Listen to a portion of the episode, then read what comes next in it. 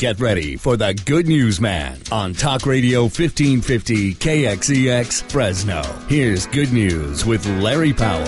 I remember the day my dad turned 90 about six years ago. He was born in 1925 in Sanger, California, and other than his time in the Navy and a two and a half year stint in Eugene, Oregon, he has lived right here in Fresno County. I'd been trying to wrap my head around 90 years. A mind explosion on February 20th in 1925 in Sullivan, Indiana killed 51 people. Filmmaker Robert Altman was born on Dad's birthday as well. Other February 20ths have seen some very interesting historical events take place. 1931, Congress decided to build the San Francisco Oakland Bay Bridge. 1942, Lieutenant Edward O'Hare became America's first WW2 flying ace. 1952, Emmett Ashford became the first African American baseball umpire. In 1962, John Glenn orbited the Earth three times in 4 hours and 55 minutes. 1972, Walter Winchell, American journalist, died.